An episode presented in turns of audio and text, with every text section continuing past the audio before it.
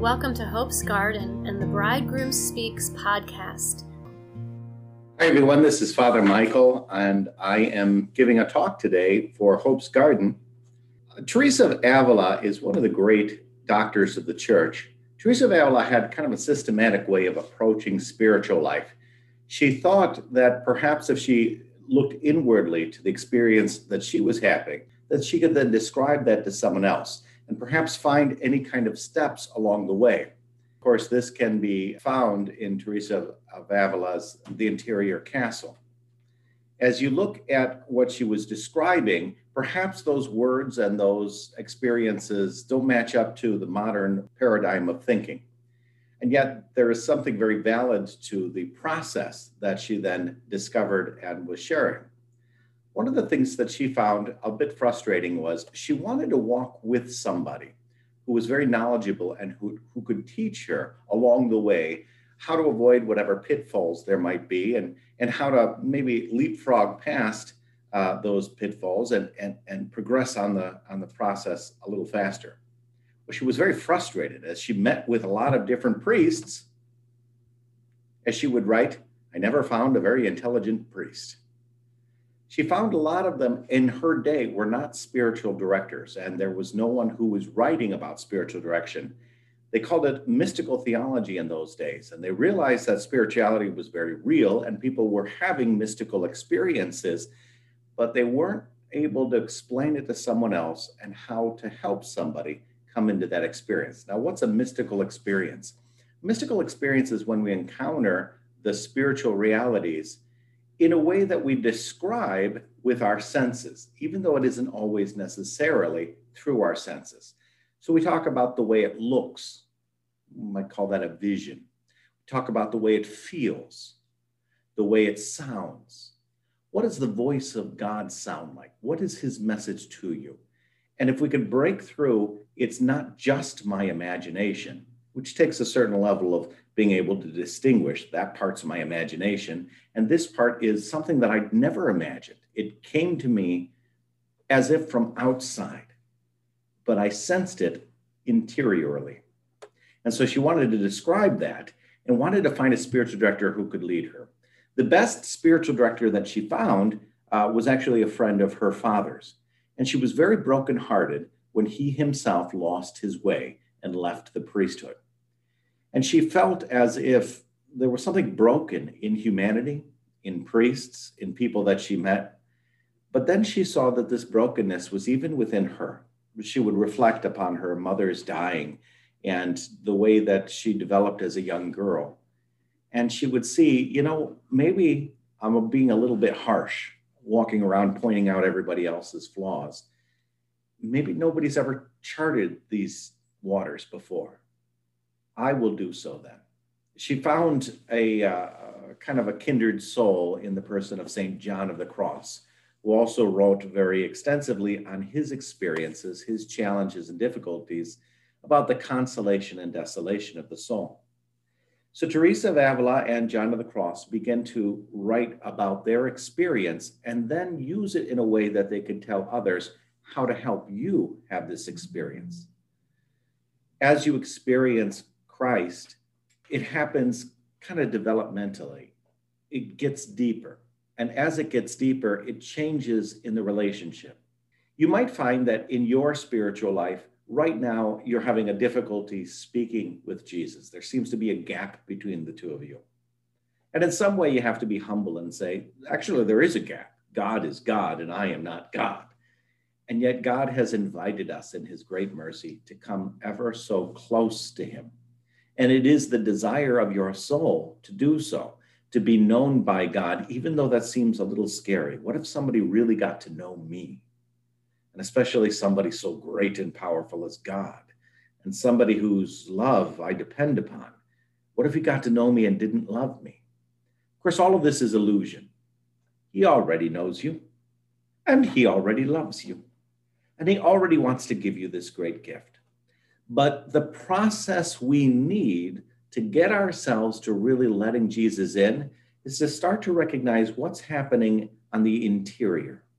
How am I relating to Jesus at this stage? And not think, well, I ought to be like this. And better people would already be thinking these things. And I shouldn't feel such things. Take all those oughts and should haves and put those aside for now.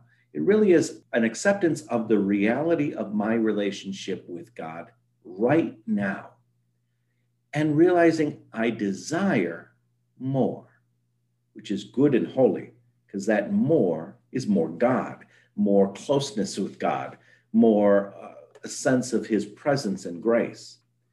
As you go through the different stages, as she would call them mansions within a castle, uh, we might call them by different names. At some point, there has to be a little bit of pushback. As I come to know Jesus Christ, Jesus does actually say, you know, I do expect from you. Some of those expectations are very commonsensical. I expect you to be good and holy. I expect you to be loving. I expect you to forgive one another. We all know these things. That's that's very very good. But there's a lot more to his expectation that people don't often talk about. God expects us to be honest. And it's interesting why. God already knows the truth. If I tried to deceive God, if I was going to give him a lie, it wouldn't work anyway. It would be rather foolish of me to even attempt it. And yet, we do this. We do this dishonesty out of a sense of trying to present ourselves to God as we think we should be, or doing so in a way that prevents us from having to deal with some of our interior issues. It's a little bit like going to a doctor and you've got a broken arm. And instead of showing the doctor your broken arm, you show him the healthy arm. Why? Because you know he's going to try to straighten out that arm and that's going to hurt. It's for your own good. It's the only way to healing. But nonetheless, there's a piece of us that wants to avoid that initial pain. This is the pushback of God. God reminds us, you know what? When we enter into relationship, you're going to change. That's a good thing. I'm not trying to destroy you. I'm not trying to hurt you. I love you. I love you as you are. But you are not your sins. You are not your traumas. You are not your pains. And as I begin to tell you who I see when I look at you, you will desire to be that person. Let me do this. Let me in. As gentle as God is, He's not going to force you. He's going to wait until you're ready, but He's going to push. He's going to say, Are you ready yet? Because I really want to love you. As soon as you let me love you, I- am going to straighten that arm. I know you're afraid of the initial pain. Trust me. Now I've gone before you, says the Lord all of your pains, anything that you've experienced, I've actually gone through myself.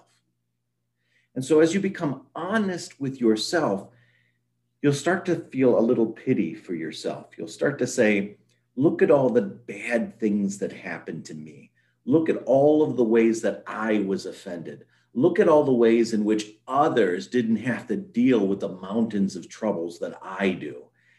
And you're doing this as kind of a justification of why you're feeling a little bitter, why you're feeling a bit depressed, why you're feeling like I don't, I can't change. But this is not the voice of God. This is the tempter. The tempter has now snuck into the conversation and saying, You can never change. You are so unique. No one has ever gone down the road you've gone down. And therefore, there is no one who will ever help you. And Teresa of Avila said, Oh, I know exactly what, how you feel. And you have to know that Jesus Christ has actually gone through it. Whatever you're experiencing, he experienced. First, in his own passion, and second, with you. Now, there's parts in the Bible in which we get deep into the passion of Jesus, especially when we do the stations of the cross. We really want to get deep into it. I loved when I, I worked in El Salvador, they had a crucifix up on in front of the church. And what I admired about this crucifix is it, it had little details that I don't remember seeing at the crucifix in my church at home. For instance, his knees were scraped. Well, of course, he fell three times. Boom, you can picture those knees hitting the ground. They made sure that they, you could see kind of coming around his back where he had been whipped. They would show the bruises on his shoulders where he carried that cross. The best way I could describe this spirituality was the artist had really put on the mind of Christ, had really walked through into the greatest ability he could what it was like for Jesus. But those who looked upon the art saw themselves. They saw the burden of their lives, and Jesus understood. The hidden wounds that we cover up with our clothing and our smiles. Jesus also went through that. And it goes much further than that. Jesus was rejected, Jesus was mocked. Uh, Jesus had moments in which he wasn't able to feel the power of his own Father. My God, my God, why have you abandoned me? He knows the feeling, even if intellectually he knows God will never abandon him. He is one with the Father. And yet it doesn't matter. He's trying to express the feeling. I know how you feel in those moments. And so, as we embrace the passion of Jesus to experience what he did, what he endured, we realize he endured all that we endure, and even more so. The moment that you had your rock bottom, terrible feeling, you're in the depths of darkness. Jesus did not abandon you.